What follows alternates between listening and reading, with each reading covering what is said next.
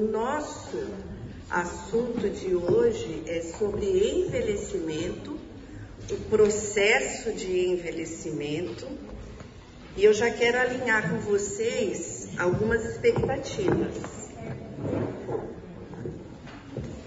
Quero alinhar com vocês algumas expectativas sobre o que é que nós não trataremos nessa manhã. Nós não trataremos nessa manhã sobre o processo fisiológico do envelhecimento.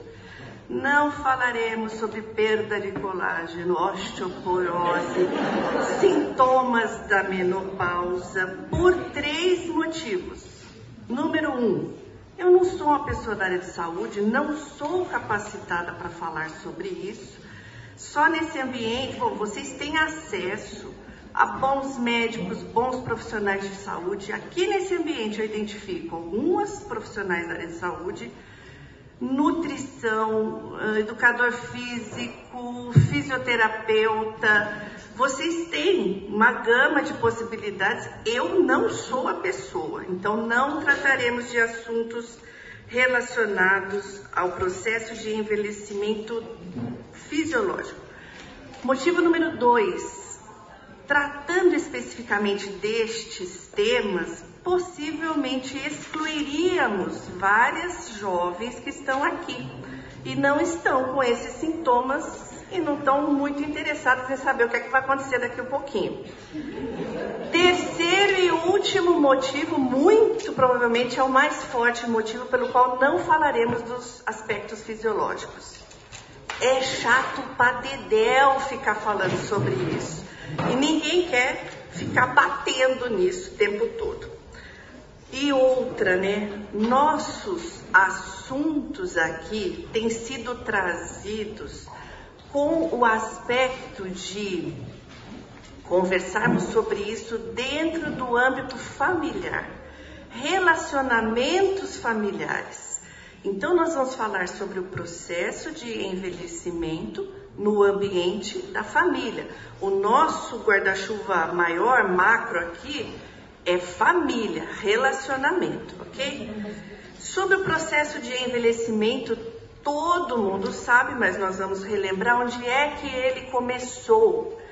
Deus criou tudo absolutamente perfeito. E não era para acontecer o que aconteceu, embora Deus já soubesse, na sua soberania, onisciência, a queda do homem ou a escolha deliberada do homem de se afastar de Deus trouxe consequências. Consequências em vários aspectos. O envelhecimento é um deles. E nós carregamos isso. Vamos, em vez de abrir Gênesis, vamos abrir em Romanos,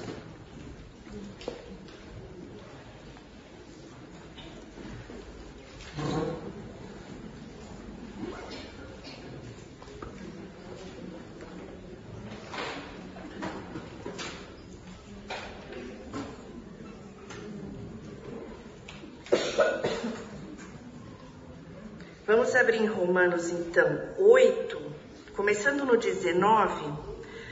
A natureza criada aguarda com grande expectativa que os filhos de Deus sejam revelados, pois ela foi submetida à futilidade.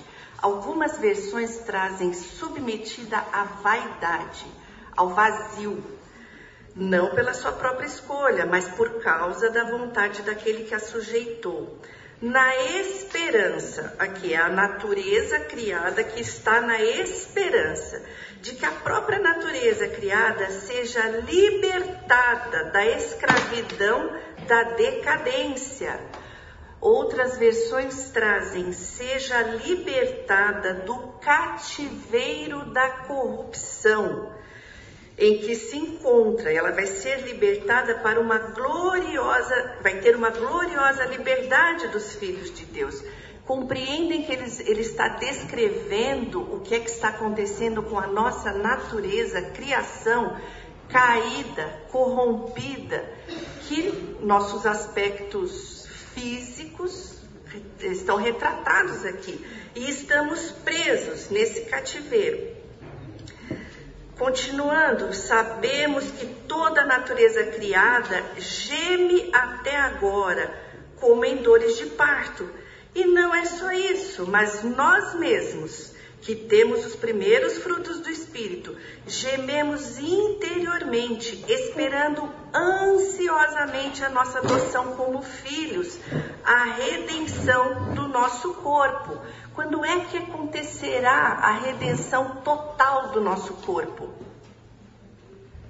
Sim, foi uma pergunta.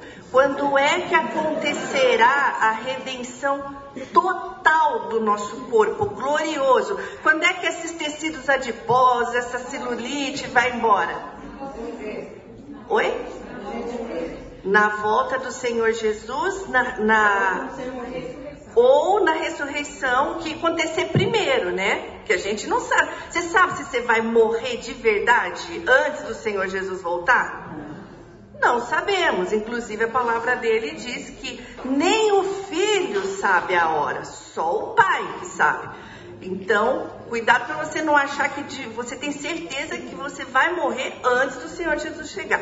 Mas ou uma opção ou outra, o nosso corpo será redimido totalmente. E nós vamos nos libertar dessa corrupção, dessa.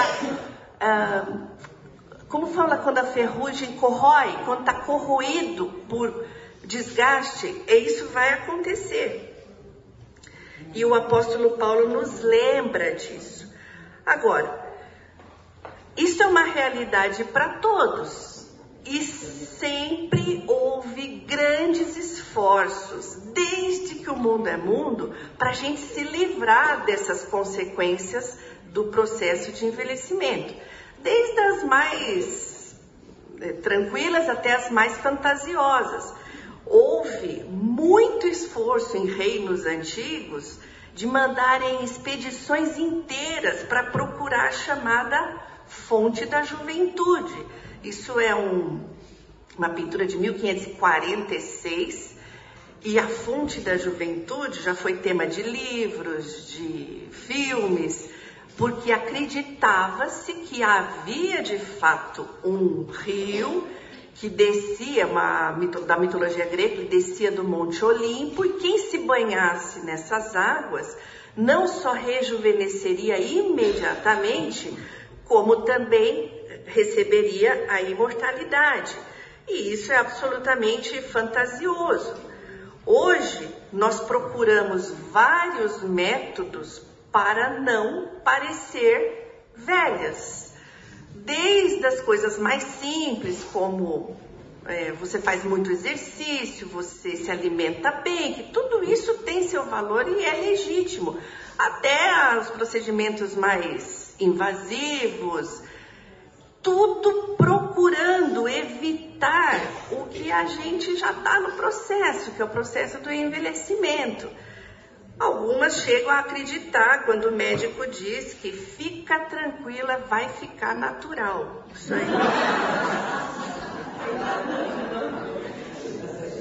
O processo de envelhecimento é para todas.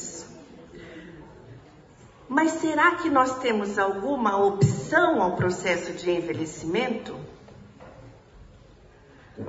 Se eu não quiser envelhecer, eu quero resistir, eu resisto. Como eu quero resistir à lei da gravidade. Eu não concordo com essa lei, eu acho um absurdo, eu acho uma falta de respeito essa lei. Resisto. Vai cair, é igual para todo mundo, o processo de envelhecimento. Talvez haja uma opção para não envelhecer. Ouvi uma historinha esses dias uma senhora tomando um voo dentro da Europa, a comissária de bordo serviu uma refeição e era peixe. Então a senhora falou: Eu não quero peixe. Eu tenho outra opção? A atendente de bordo, que não deveria estar nos seus melhores dias, disse: Sim, não comer. Pode ser uma opção. Qual é a opção para não envelhecer, gente? Morrer. Morrer jovem. Alguém quer essa opção? temos esse ícone do cinema americano que morreu muito jovem. Você quer se eternizar jovem? Seria o jeito. Mas não é o jeito. Para as mais novinhas que estão olhando assim, essa é a Marilyn Monroe. Foi um ícone do, não é da minha época, mas foi um ícone do cinema. Ela ah, morreu com 36 anos. E ainda paira um mistério, né, se ela de fato cometeu suicídio ou se ela é, teve uma morte matada. Enfim, se existe algo democrático que é para todos, é o processo do envelhecimento. Desde o dia que você nasceu, você está presa nessa natureza, nesse corpo corrompido por causa da queda. Sugiro que algumas aqui vão tirar satisfação com a Eva quando chegar lá em cima, mas aqui você está sujeita a esse processo de envelhecimento. E o nosso assunto de fato é falar sobre o velho, sobre o idoso, o antigo. E eu quero é, traçar com vocês apenas falar sobre os termos, porque existem classificações para as idades. Por uma questão de organização, por questão de é, planejamento de políticas públicas, você tem que saber quantas creches ou quantos hospitais você vai construir, você conta a sua população e você classifica nas diversas idades. Então, a Organização Mundial de Saúde, ela é, faz essa classificação. Alguns países têm uma variaçãozinha, mas é mais ou menos isso. Quando você é criança, você tem até 10 anos, o pré-adolescente de 10 a 14, o adolescente de 15 a 24, a 19, isso. O jovem de 15 a 24, é que eu me lembrei de uns adolescentes aqui com 25 anos. Eu lembrei o, eu lembrei o valor do videogame que eles compraram recentemente, por isso que eu falei adolescente.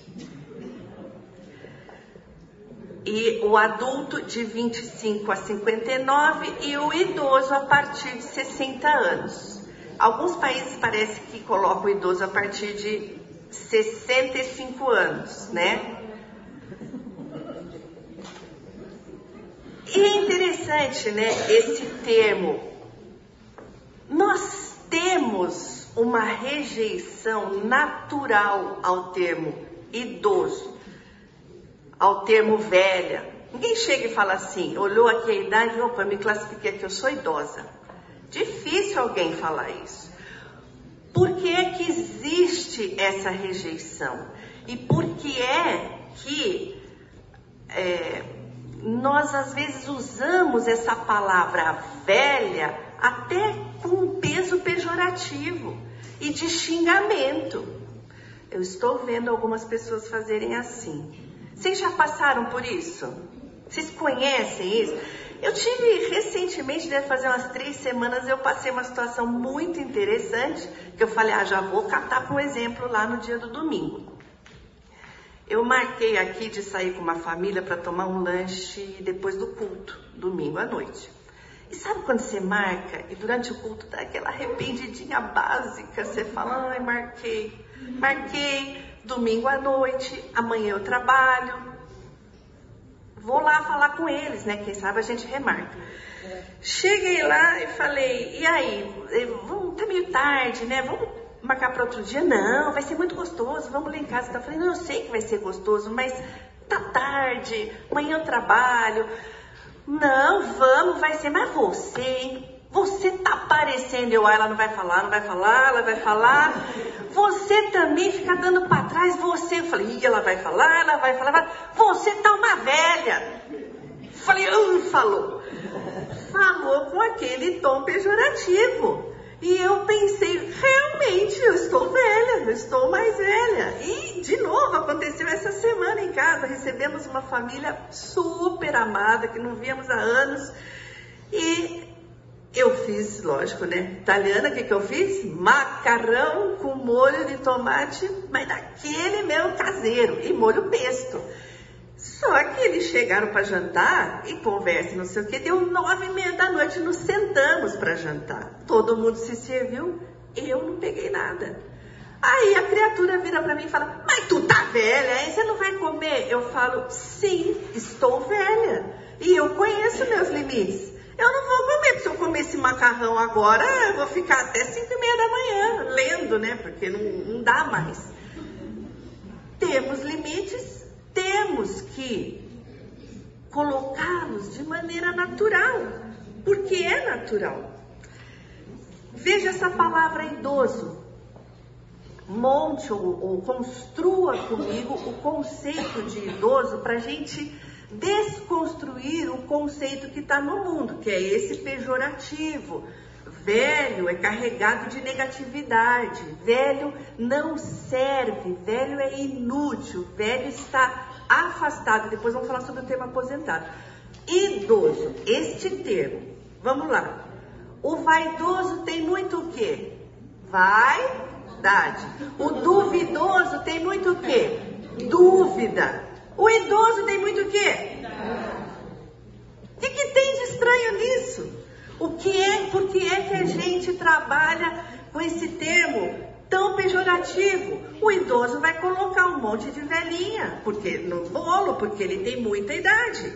É isso. O termo velho, velho do latim, significa literalmente do ano anterior. Ele dá pra gente a, é a palavra, é, a origem da palavra veterano. Se ele é meu veterano na faculdade, ele é o quê? Mais velho um ano anterior. O que é que tem de errado com isso? Porém, o termo velho está absolutamente carregado de negatividade, de problema e de rejeição. Vamos olhar esse termo aqui, ancião. O ancião, no latim, ante anos, anos de 12 meses, ele é à frente, ele está na frente no seu caminho. Esse é o termo ancião. Estamos falando sobre aspectos que estamos vendo na nossa sociedade.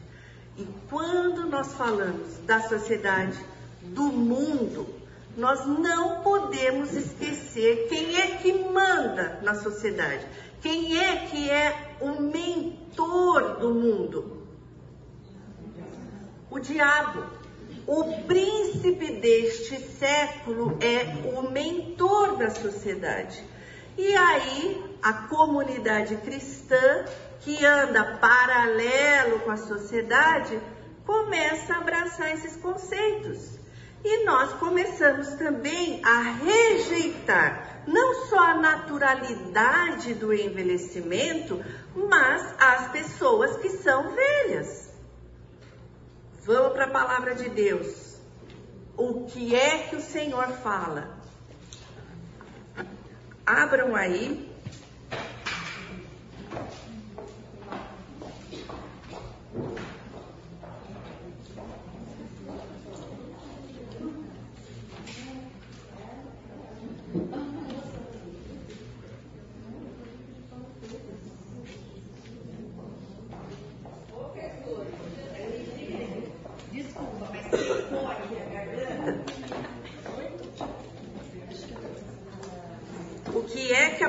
palavra de Deus diz que é totalmente em oposição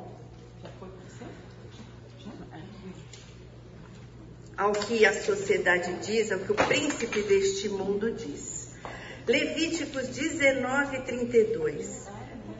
Levantem-se na presença dos idosos, honrem os anciãos, tema o seu nome. Eu sou o Senhor. Isso é Deus falando. Esse livro de Levíticos está estabelecendo as regras, as leis para o povo de Deus, que Deus escolheu, separou e falou: vocês não vão ser igual aos outros povos. Para vocês, eu tenho outras leis, eu tenho outros princípios. Vocês terão prosperidade que eu vou dar, não que o príncipe desse século vai dar. E este é o nosso guia, nosso é, é no que nós cremos. E ele está falando: diante do ancião você respeita, você tenha reverência, você admire e honre. Provérbios 20, 29. O ornato dos jovens é a sua força, e a beleza dos velhos as cãs. Outras versões já trazem cabelos brancos, certo? Ornato, o que é ornato? É, é um enfeite, é um a origem da palavra ornamento. Se o enfeite do jovem é a força, o Senhor está falando, a do velho é cabelo branco. Por quê? Porque para chegar no cabelo branco ele teve que viver, ele teve que ter uma história, ele teve que ter caminhado. A timeline dele é maior. Aconteceram várias coisas. O verso, o provérbio 16, 31. Os cabelos brancos são coroa de glória para quem andou nos caminhos da justiça. Outra versão, coroa de honra são as cãs, achando-se elas no caminho da justiça. Aqui já trabalha muito mais do que a gente quer. É um homem que teme a Deus, que caminhou na justiça do Senhor. Os cabelos dele branco serão honrados. Falamos então sobre o que a sociedade fala, o que o Senhor está falando. Na verdade, eu acho que eu usei o termo errado. Não é o que o Senhor está se opondo ao que o príncipe desse século está falando, não. O príncipe desse século que não criou nada, pega tudo que Deus estabeleceu, amassa, enrola, rasga e joga para a sociedade, deturpa e joga para a sociedade. E aí a sociedade vai se chegando perto da igreja, e a igreja se chegando perto da, da sociedade, e aí a gente tem o que o Senhor não quer: um entrelaçamento. Não. Você vai falar do meu amor para o mundo, mas você não é igual ao mundo. Para você, eu tenho outros princípios. Estabelecidos estes conceitos, vamos lá colocar o ancião dentro do nosso assunto, que é a família. Uma curiosidade só sobre os cabelos brancos, a cada dia ou a cada ano que passa, as mulheres, os homens estão com cabelos brancos ah, mais rápido, crescendo mais rápido do que antes, por causa do, alguém sabe? Uma palavra muito conhecida nossa, do estresse. Então isso é, é um fato já estudado. Então vamos colocar esse ancião dentro do contexto da família. É, livro de Deuteronômio, existem vários versos, eu vou pegar só alguns para gente situar o ancião dentro da família. E olha, vou usar então esses termos: velha, anciã, ancião, uh, idoso, idosa, na boa, tá? A hora que eu falar é sem o peso do pejorativo. Então, uh, Deuteronômio 4,9: Tão somente guarda-te a ti mesmo e guarda bem a tua alma, que te não esqueças dasquelas coisas que os teus olhos têm visto, e se não apartem do teu coração todos os dias da tua vida, e farás saber a teus filhos. Se Deus está falando com alguém que tem que contar essas coisas para os filhos, qual é o papel dele aqui? Quem ele é dos filhos? Pai e mãe, muito bem. Se ele está falando agora, conta para os filhos dos teus filhos, qual é o papel que ele está desempenhando aqui? Vovô e vovó. Vovô e vovó, titio e titia de cabelo branco que viram as coisas que o Senhor fez, tem que transmitir para os filhos e os filhos dos filhos. Isso significa que, número um, não dá para você transmitir coisas para os filhos dos seus filhos se você tem 19 anos. Começa daí. Número dois, Deus está inserindo outras pessoas na formação das crianças, dos filhos, dos sobrinhos, de quem quer que seja. Cada um pode contribuir com a formação destas pessoas, contando o quê? O que os olhos deles viram, o que é que aconteceu, as maravilhas de Deus. E aí você fala, ah, mas minha sogra não dá para ela inserir ela na formação dos meus filhos. Você não conhece a minha sogra. Gente, eu não conheço a sua sogra e eu só tô lendo. Então não matem o mensageiro. Salmo 78. Aqui, esse salmo não é de Davi, ele conta com riqueza de detalhes o tempo em que eles estiveram no deserto e tudo que Deus fez, a maneira com que Ele os guiou, seja com a coluna, o fogo ou a nuvem, a maneira com que Deus providenciou alimento. Só quem pode contar é quem viveu lá. Quem que não amava aqui escutar história de avô, de avó, de tia, principalmente quando eles contam de coisas que eles viveram, com os seus pais e contam como seus pais eram quando pequenos e contam as falhas dos seus pais e contam as próprias falhas e vão contando. A Bíblia é um relatar de histórias imenso. E vamos ver aqui qual é o objetivo dessa contação de histórias. Salmo 78, verso 3: O que ouvimos e aprendemos, o que os nossos pais nos contaram, não encobriremos a seus filhos. Contaremos à vindoura geração. Para contar para a vindoura geração, tu tem que durar. Tu tem que estar tá lá quando a vindoura geração chegar. Contaremos os louvores do Senhor, o seu poder e as maravilhas que fez. É, ele estabeleceu um testemunho e ordenou aos seus pais que transmitissem aos seus filhos, a fim de que, aqui é crucial, conjunção de finalidade, com propósito, para que, com o objetivo de, com a finalidade de, do que? Que a nova geração conhecesse o Senhor. E os filhos que hão de nascer se levantassem contassem aos seus descendentes para que pusessem a sua confiança em Deus e não esquecessem dos seus feitos. Tem um propósito essa contação de histórias.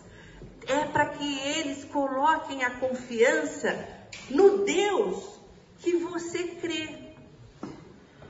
As tuas experiências vão acrescentar isso a eles.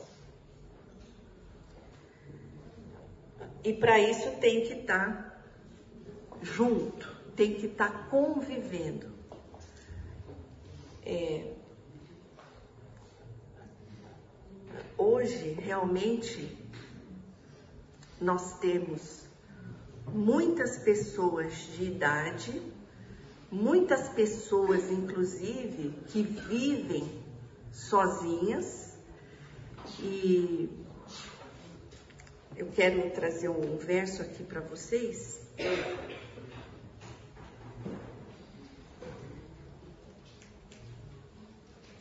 Antes disso, posso trocar o verso?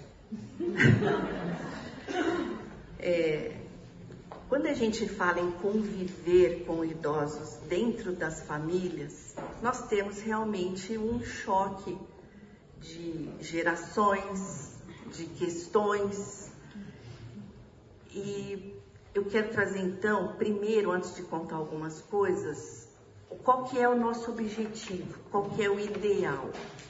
É que você esteja em qualquer fase do processo de envelhecimento, você possa observar, as mais jovens, lógico, observar e pensar como é que eu posso me relacionar melhor não só com os, os meus idosos, mas quando eu também for mais de idade. Então, se você puder abrir o Salmo 90, e ele é um salmo de Moisés, ele não é um salmo de, de Davi. Nós que temos mais idade, nós temos a tendência a olhar as coisas e falar, puxa, olhar as pessoas e falar, nossa, mas eu te vi tão pequenininho, olha como você está um homem, você já tem família. E tudo a gente associa com a passagem do tempo muito rapidamente. Eu acabei de encontrar uma criança que troquei fralda outro dia e ele, oi tia, oi tia, de barba. Ah, você está correndo? Eu vou dar aula para os jovens. E eu, nossa, que legal. E ele me contou do assunto e eu me enchi igual um pavão, corujei ele, corujei ele para os pais, porque eu falei, outro dia esse menino era tão pequeno e hoje ele está dando aula sobre ética cristã. Uau! E passa rápido, para a gente passa rápido estava dando a classe de pais para adolescentes. E a, a, luz bate, a gente não enxerga muitos rostinhos assim, né? Então, quando deu o intervalo, eu falei: Nossa, você está aqui? Ele foi meu adolescente no início da comunidade e hoje ele está lá com filhos adolescentes querendo saber e aprender mais do Senhor. Então, passa tudo rápido e o Salmo 90 retrata isso de uma maneira até um pouco pesado e triste, mas ele nos dá um excelente conselho.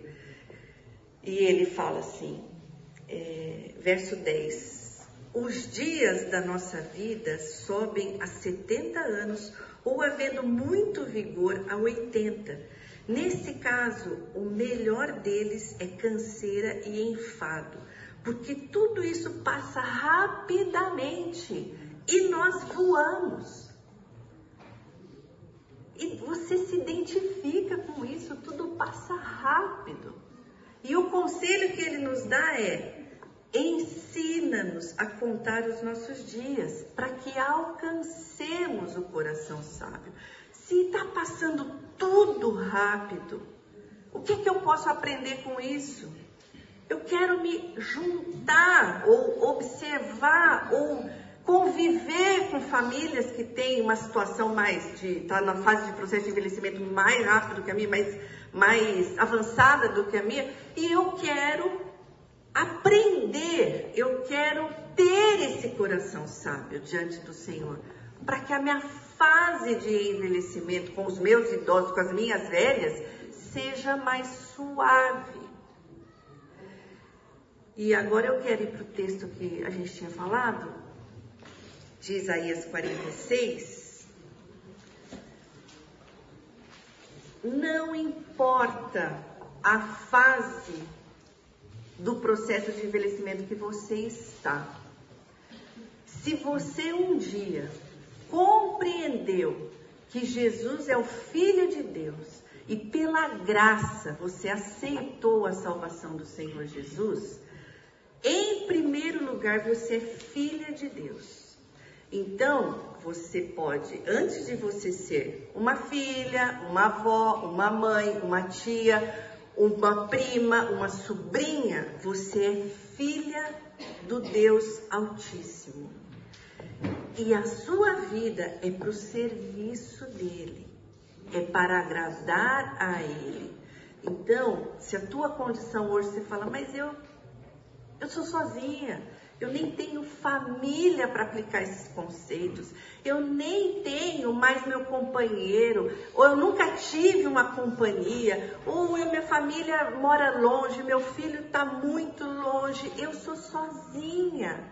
O Senhor está dizendo que você não está sozinha. Verso 3 do capítulo 46 de Isaías. E ele fala para qualquer um que está neste processo com ele. Escuta-me, ó casa de Jacó, todos vocês que restam da nação de Israel, vocês a quem tenho sustentado desde que foram concebidos. e que tenho carregado desde o teu nascimento. Que palavra de consolo, que palavra maravilhosa você se apoiar neste carregar de colo que o Senhor dá para o seu povo. E ele fala: mesmo na sua velhice, quando tiverem cabelos brancos, sou eu aquele que os susterá. Eu os fiz e eu os levarei. Eu os susterei e eu os salvarei. Que palavra! Abrangendo o Senhor, abrangendo toda a minha linha de vida nele. Eu escolhi essa música de propósito. É tudo pelo Senhor. É tudo por causa dele. Esteja onde eu estiver no meu processo de vida e de envelhecimento. Esta promessa para os filhos do Senhor é linda, porque ele nos carrega no colo até envelhecermos. Ore comigo antes do intervalo. Senhor, eu quero te agradecer por esta palavra, não só de consolo, mas de carinho da tua boca, que diz que o Senhor nos carrega, que diz que o Senhor nos levará, nos sustentará, nos salvará, independentemente da nossa condição de vida hoje, independente se estamos sozinhos, sem os nossos familiares, o Senhor está conosco e nos sustenta. Eu te peço, ó Deus, que cada coração aqui seja cheio de fé na tua palavra e abrace, Senhor, essa promessa. É a minha oração no nome do Senhor Jesus.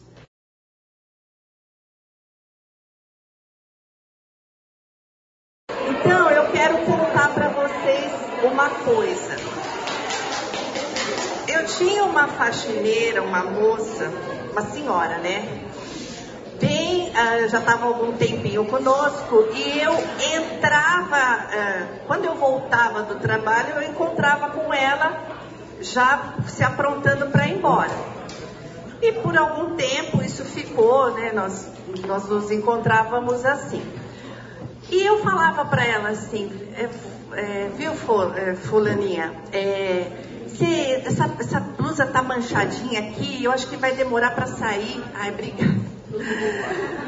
Essa blusa vai, talvez demore para sair essa manchinha aqui. Gasta um tempinho, coloca no sol, tal. Ela, ah, essa manchinha aqui é facinha. No dia seguinte fazia, eu falava, ah, mais ou menos, tá bom. Ah, e essa forma aqui, caiu um pouco de gordura tal. Dá uma esfregadinha. Ah, isso aqui é facinho, né? Pode deixar que eu faço. E foi assim, eu olhava e falei, ah, ficou tão perfeito. Um dia eu chego, cruzo com ela na saída, ela tá com um óculos desse tamanho assim. Eu falei, ué, você usa óculos? Ela falou, uso para pegar o ônibus, senão eu não enxergo. Mas aqui na sua casa eu não preciso de óculos. Explicado, né?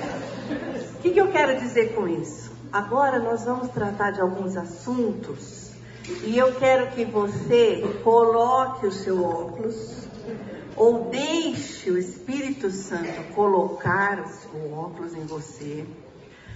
Porque muitas coisas que falaremos, você vai falar, ah, mas a Cotinha não está aqui. E ela tinha que escutar isso. Vou mandar para ela esse versículo, isso aqui é para ela se tocar. Por que, que a minha mãe não veio hoje? Só porque está frio? Minha mãe não veio? Tinha que estar tá aqui. Não. É você que está aqui. A palavra de Deus, ela fala comigo.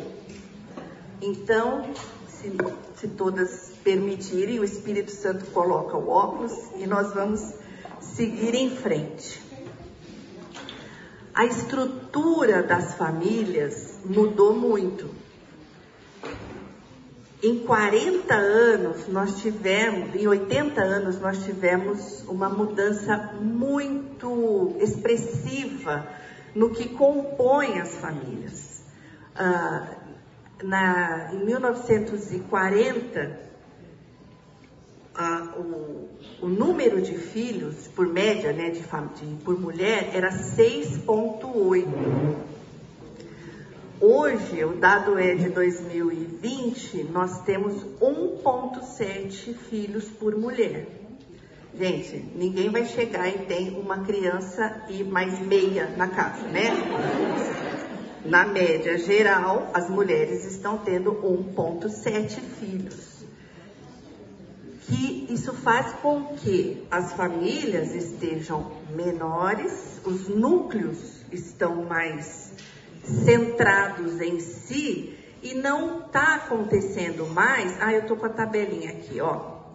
A taxa de fecundidade, no, é, essa aqui é no Brasil. Em 1940 era 6,16. Não dá para ver, né? Eu vou ler então. Muito bem. Velha só eu, né? Que eu sento ali atrás, eu não enxergo nem a tela aqui. Ah, vocês puseram óculos, ah, muito bom.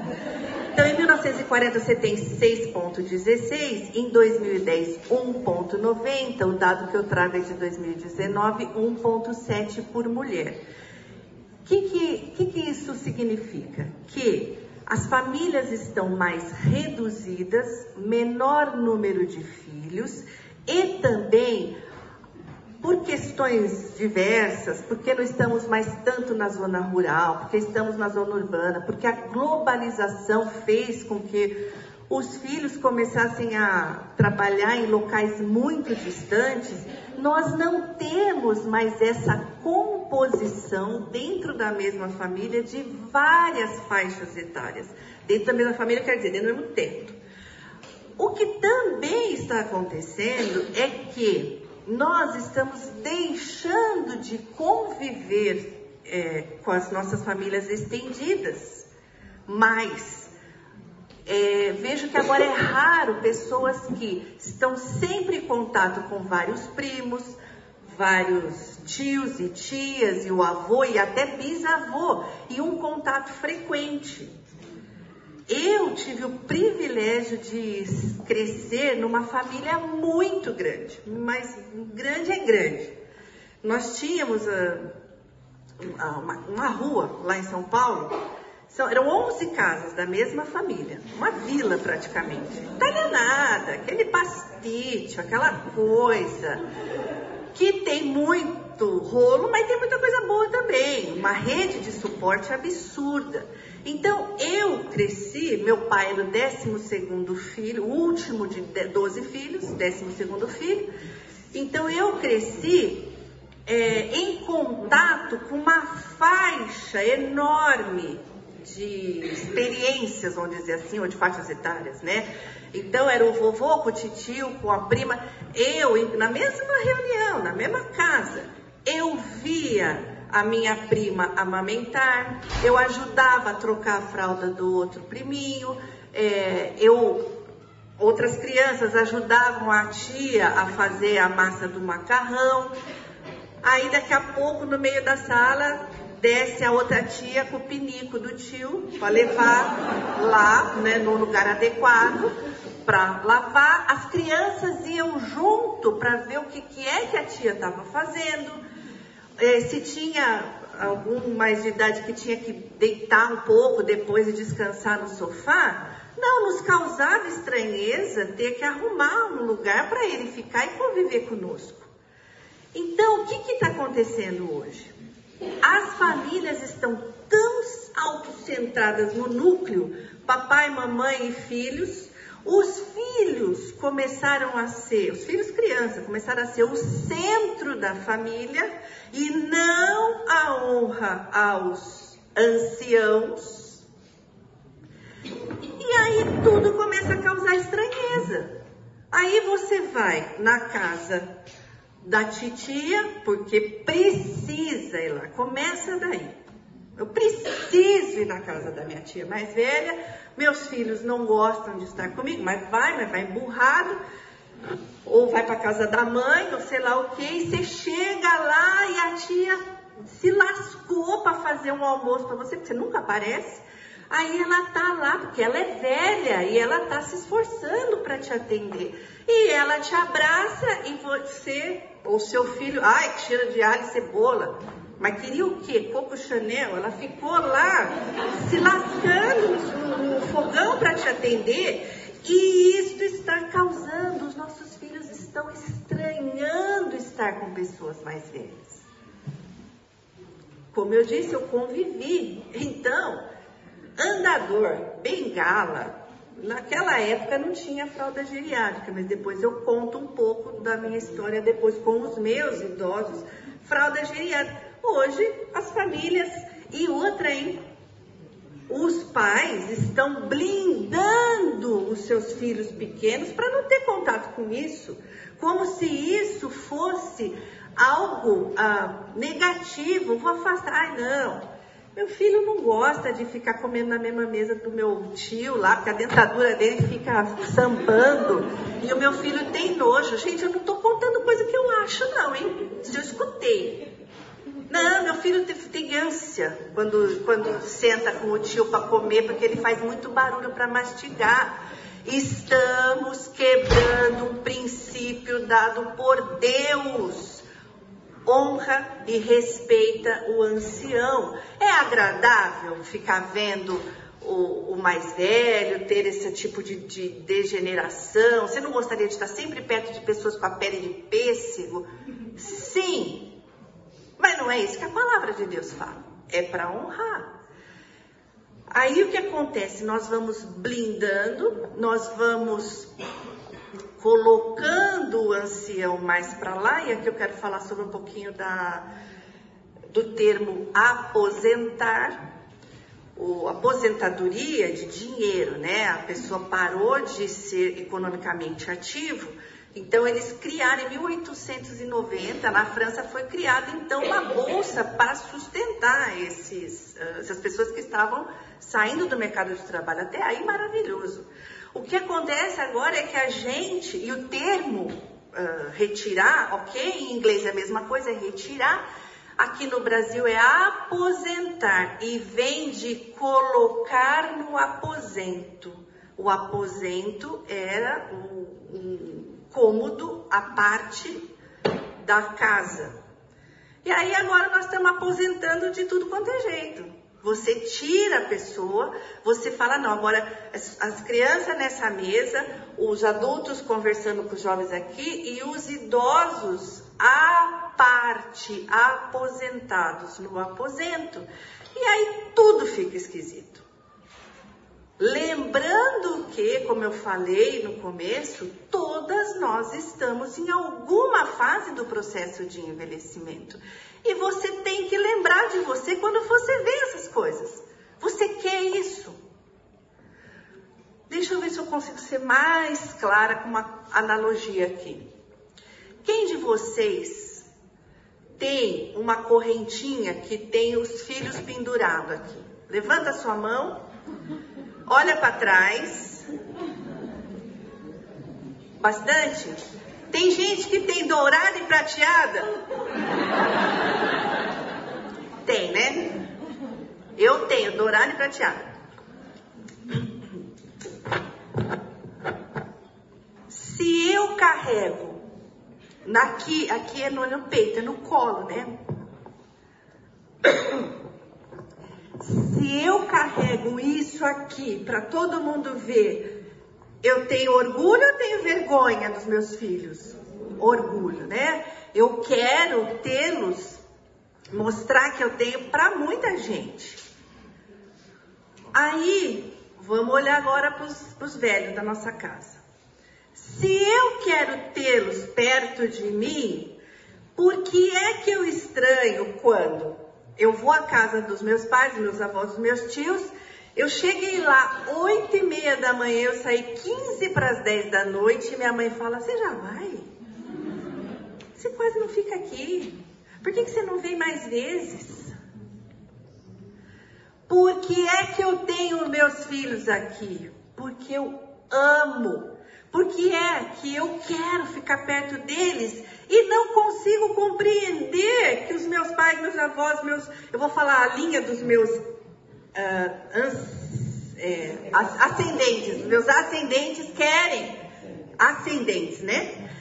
Por que é que isso me causa estranheza? Por que é que o meu filho fica se contorcendo enquanto a tia quer abraçar e quer pegar e quer estar junto com uma criança que é vida?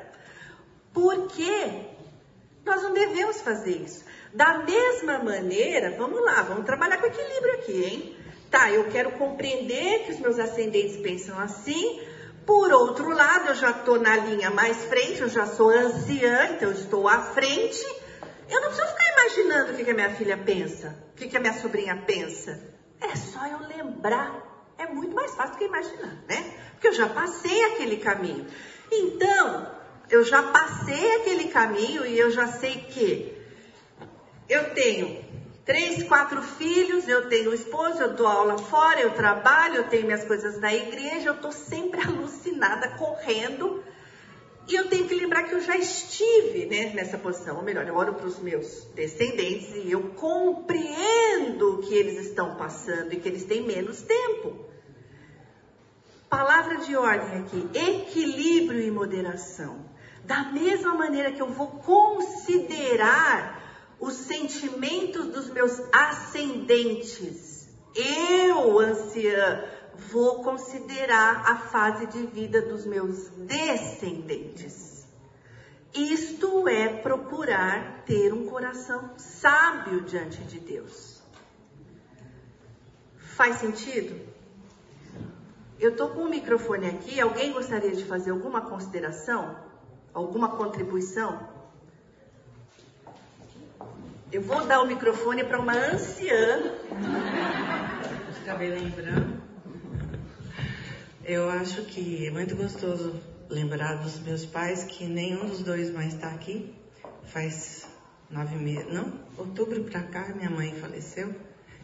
E antes dela morrer, como ela tinha 96 anos já, ela se transformou um pouco. Os últimos anos, antes dela morrer, ela foi ficando esquisita. Ela ensinou a Bíblia, tinha 50 anos, uma reunião de oração na casa da minha mãe.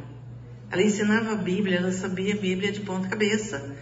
Ela lia livros que mandavam, traziam para ela e, e tudo ela contava para mim. Eu não precisava nem ler o livro porque ela ficava me contando. Então era uma benção, ela era minha instrutora, vamos dizer assim. Ela foi exemplo para mim de muita coisa. Mas antes, quando ela foi ficando com o tipo de Alzheimer, não sei se chama isso, se chama demência senil, o que que é? Primeiro ela começou a falar, por que, que Deus não me leva?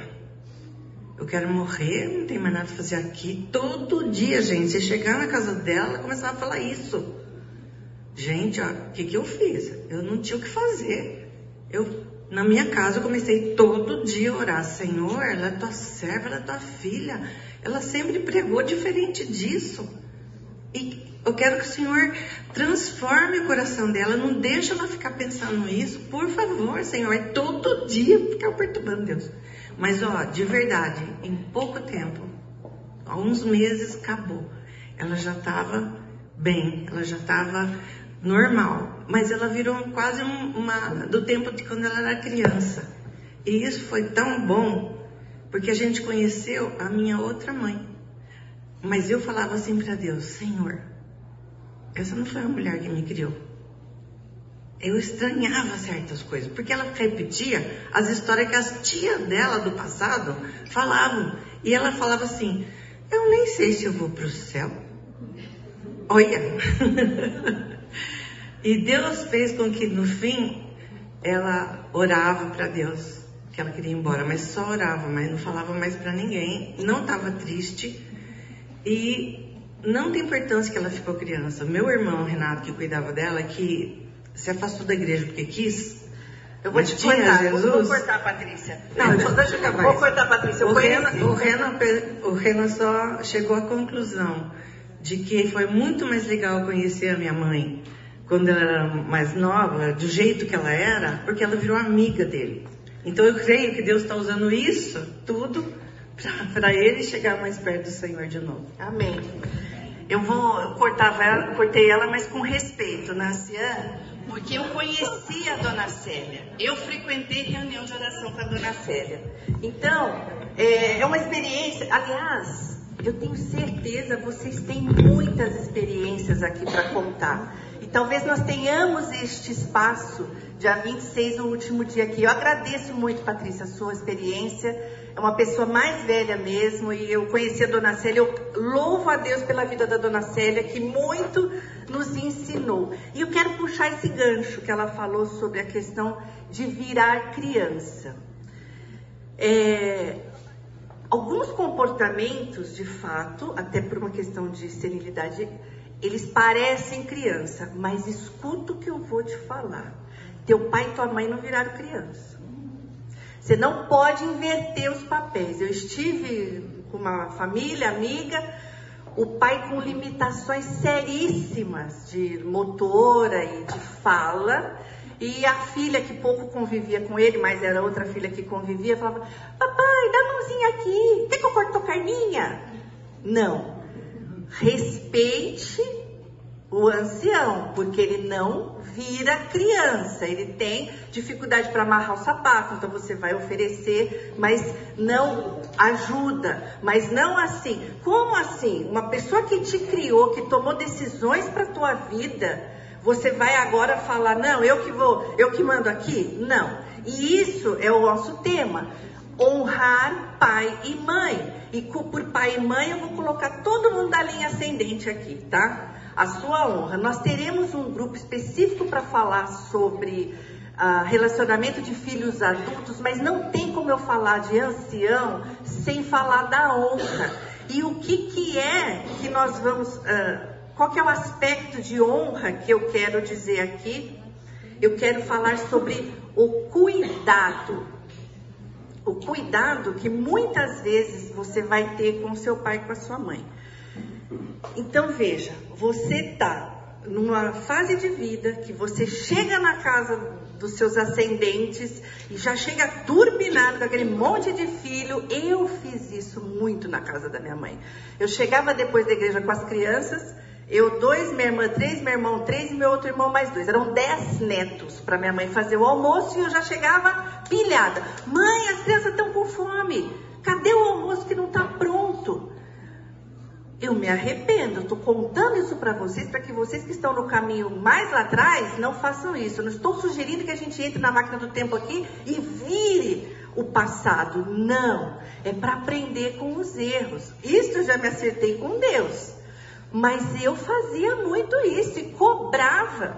E ficava brava e chegava lá para ela e falava assim: Mãe, essa casa já não é boa para você, mãe. Ô pai, você caiu de novo. Falta de paciência é, é, é, é muito natural nosso, mas isso não é respeito e isso não é honra. Qual que seria a palavra de moderação aqui, de equilíbrio? e que você tem que construir agora. É agora, enquanto você é jovem, e nós, anciãs, vamos fazer essa ponte com os nossos descendentes para alcançar coração sábio. É, filho, o que, que, você acha disso? Será que a gente pode conversar sobre isso? Essa maneira com que você me falou sobre essa roupa que eu estou vestindo, que você falou que está ridícula, não é legal. Eu me senti mal. Isto não é honrar. E nós temos sim, como ascendência, né? Nós temos sim o direito de cobrar honra dos nossos filhos. Você não está cobrando obediência, você está cobrando honra. Este mandamento do Senhor, ele não tem prazo de validade. É um mandamento. E tudo que Deus mandou ele sabia que o contrário a gente ia fazer. Então, não rouba, porque eu tenho a tendência a roubar. Não adultera, porque eu tenho a tendência a adulterar. Honra teu pai e a tua mãe. Eu tenho a tendência a fazer o contrário, a não honrar, a não respeitar. Abra para mim Salmo 127.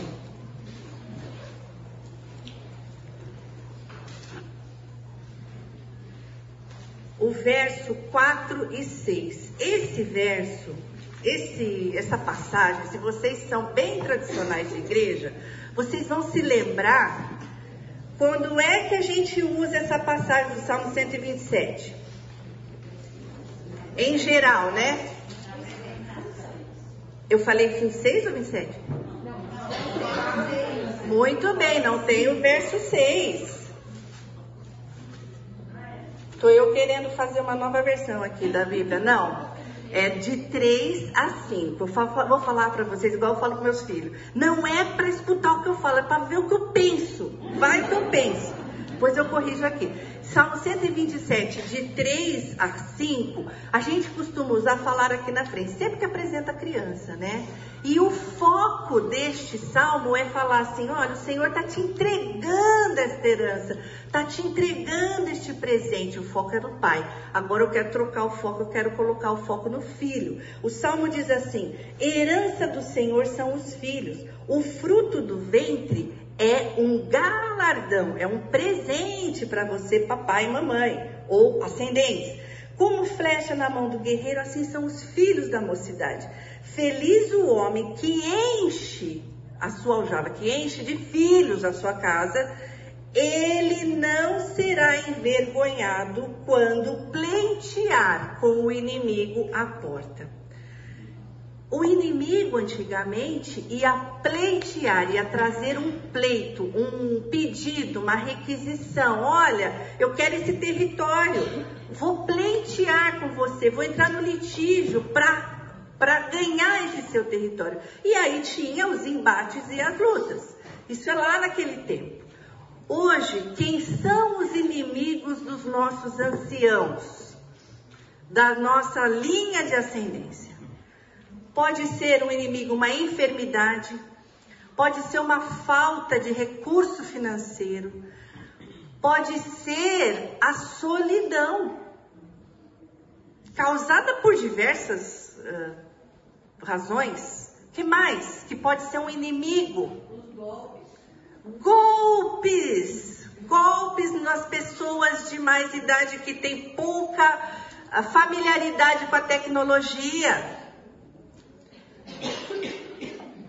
Sobre estes inimigos, o Senhor te deu filhos para cuidar de você e para te defender.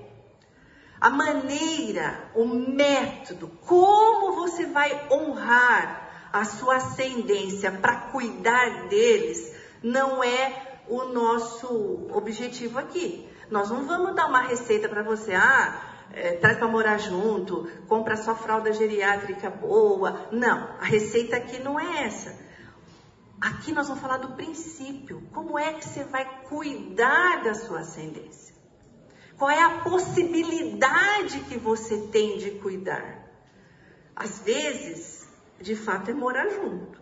Às vezes, é você colocar em algum lugar que tenha um bom recurso que você pode cuidar. Às vezes, vai ser uma videochamada, porque você está longe. Não importa qual vai ser o método, importa que você cumpra o princípio de Deus na vida deles e os honre. É, eu, eu não vou ter tempo de contar a história, mas nós nós tivemos uma experiência com essa família estendida muito interessante, muito edificante, na verdade, porque eu fui, a minha formação foi com essas, foram com esses tios, esses irmãos do meu pai mais velhos, né? Até uma curiosidade que hoje também já não, talvez não faça mais. Antigamente você honrava o seu, a sua ascendência dando nomes para os seus filhos, né? igual os avós e tal. O meu irmão mais velho, ele carrega o nome do meu pai e do meu avô materno. A minha irmã carrega o nome da minha uh, avó materna, italiana. Eu carrego o nome, meu primeiro nome é Elda. Eu carrego o nome italiano da minha tia. É, queria fazer homenagem para duas, só tinha um bebê, pois é Elda Rosana, não tinha como, tinha que botar homenagem nas duas, num, num bebê só. Mas esse tipo de coisa de respeito hoje também não é mais feito. Eu vejo aqui dentro, só desse pequeno ambiente, histórias tão diversas, tão diferentes de pessoas que estão lidando com esse aspecto exatamente neste momento dos pais mais velhos, pessoas que já fizeram isso e pessoas que ainda estão no comecinho da jornada, em todas as fases. Lembre-se de Isaías 46. O Senhor vai te carregar se você se propuser a cumprir o princípio dele. Ele vai te carregar. O que é um pouco ah, triste, eu tenho escutado algumas coisas um pouco tristes, quando eu escuto pessoas falando assim: ah, meus filhos não vão querer ficar comigo e não vão cuidar de mim. Meus filhos não têm, é, eles, não, eles não, não vão dar conta, eles, elas falam. É com tristeza que eu escuto isso, porque o princípio da palavra de Deus, ele é claro. Você não deve, talvez se você está duvidando, uh, trabalhe um pouco o ensinamento. Será que é porque você se afastou da sua linha de, de pais e mães, dos seus ascendentes? Ouvi com uma tristeza tremenda uma história assim. A, o casal teve os seus filhos, por um motivo que não cabe aqui, eles foram morar dentro da casa dos pais maternos. A mãe desses filhos não dava devida honra aos seus pais. E o tempo passou. Cada filho formou uma família. Hoje, esta mãe que criou seus filhos dentro da casa dos seus próprios pais adoeceu por circunstâncias diversas, precisava ficar com algum filho, na casa de alguém. E ela recebe a seguinte mensagem: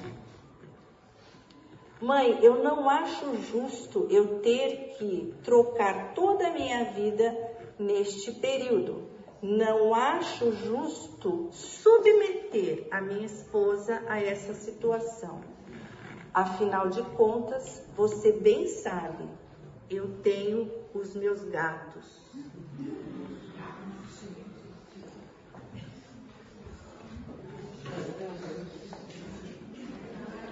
Amores, a sociedade, o príncipe deste mundo, está falando isso aqui.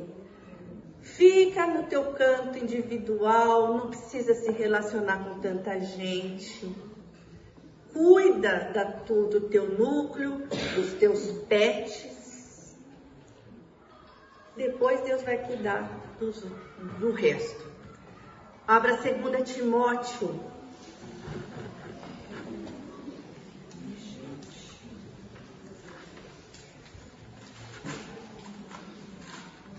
Segunda Timóteo, desculpa, é 1 Timóteo capítulo 5. Ora, aqui o contexto é o seguinte: Paulo está dando instruções para Timóteo, que está liderando uma igreja. E ele está falando assim: Ô Timóteo, tem muita anciã aí, velha, de idade e viúva, e elas estão pesando nas finanças da igreja, no cuidado, né? As igrejas tá, tá, tá fazendo isso. A primeira coisa que você tem que fazer, Timóteo, é ver se ela tem família. A família que tem que amparar a viúva. E neste contexto, o apóstolo Paulo dá uma palavra duríssima, duríssima, verso 8.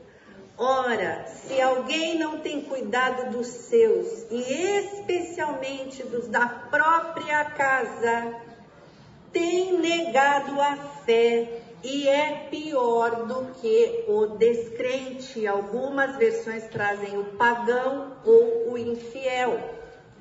Esta palavra é para a igreja. Ele não está falando para a sociedade que é regida pelo príncipe desse século.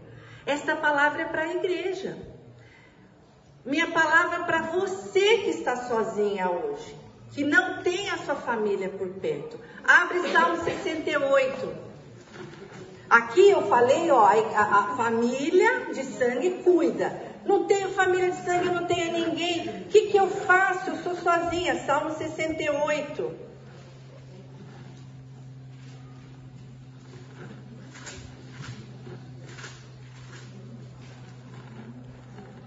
Salmo 68, verso 6. Deus faz com que o solitário more em família. Ele está tirando a pessoa de uma situação adversa e colocando em família. É família de sangue? Nem sempre. A família da fé imita a família criada por Deus, do núcleo, do papai, da mamãe, das pessoas que se apoiam. Você não está sozinha. Você tem uma família de apoio na, na comunidade cristã. Ah, mas eu não sirvo para nada, eu sou velha, tá? Eu estou identificando só nessa sala oito pessoas jovens que vieram estudar aqui em Campinas e não tem suas famílias aqui. Cada um pode adotar uma família e pode é, expressar o amor de Deus e pode espalhar a glória de Deus neste convívio. Abra sua casa. Queira servir. Nosso propósito não é ficar bem, gente. Nós não estamos aqui para isso. É tudo por Ele, mas é para servir. É para servir. A hora está avançando e eu queria perguntar se vocês assistiram esse filme aqui. Esse filme ele trata de uma questão, é uma, uma, uma enfermidade que ela teve. É, se eu não me engano, é Alzheimer. E o final é muito surpreendente. Muito surpreendente, porque a gente acha que é um que vai cuidar, no final é outro que larga tal. Este filme aqui, alguém já viu? O pai, né? Acho que fala, o meu pai, acho que é português. Esse filme aqui, Gente, eu que vivi com vários idosos, eu falei, eu preciso conhecer quem fez esse filme, porque ele retratou com uma riqueza de detalhes o sentimento do idoso na, na situação adversa, de mental, de confusão, de estar aqui, estar ali. Perfeito, perfeito. Mas que delícia! Não que eu gosto de chorar para ver esse filme. Tô falando é delícia que eu gosto de sofrer. Não, desculpa, vou começar a falar de outro jeito.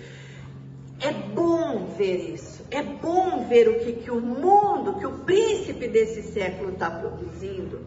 Porque a hora que eu olho para isso e eu vejo a riqueza de condição que o Senhor nos dá para cuidar dos nossos idosos, completamente diferente da proposta do diabo. Isso me alegra. Isso me faz pensar que o Senhor que realiza isso em nós não é nossa força, é a nossa disposição de cumprir o princípio. É isso. Abre lá comigo Efésios 2 e nós estamos encerrando.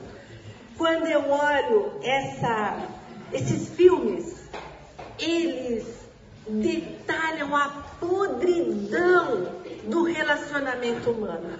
Podridão que eu tenho. Mas por uma ação espontânea do Senhor, Ele me tirou dessa condição. Efésios 2, verso 1, ele fala: Deus vos deu vida, estando vós mortos nos vossos delitos e pecados. Eu sou igual a esse filme aqui, eu faço tudo igual, faria. Se o Espírito do Senhor não tivesse me tirado. Verso 4: Mas Deus, sendo rico em misericórdia e por causa do grande amor que te amou, Ele te tirou dessa, dessa condição e Ele te salvou pela graça. Em verso 10: Ele te salvou por um propósito. Ele preparou boas obras para que vocês andassem nelas. É esse o nosso propósito de vida. Seja na família, na comunidade, na sociedade, nos vizinhos, não importa. Você tem um princípio a cumprir com a sua família e o Senhor te capacita para fazer isso. Já deu o sinal, é, nós vamos orar. Só vou mostrar a minha família italiana.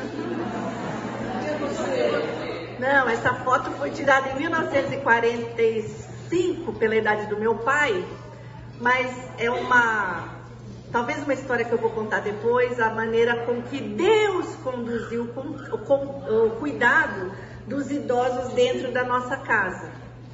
É, quem sabe um dia eu vou contar. Vamos orar, Senhor. Nossos corações diante de Ti, para que o Teu Espírito faça a obra nas nossas casas. Nós amamos a nossa família, nós amamos estar com eles e temos muitas dificuldades opera em nós o que não temos a menor condição. Recebe a nossa oração no nome do Senhor Jesus. Amém.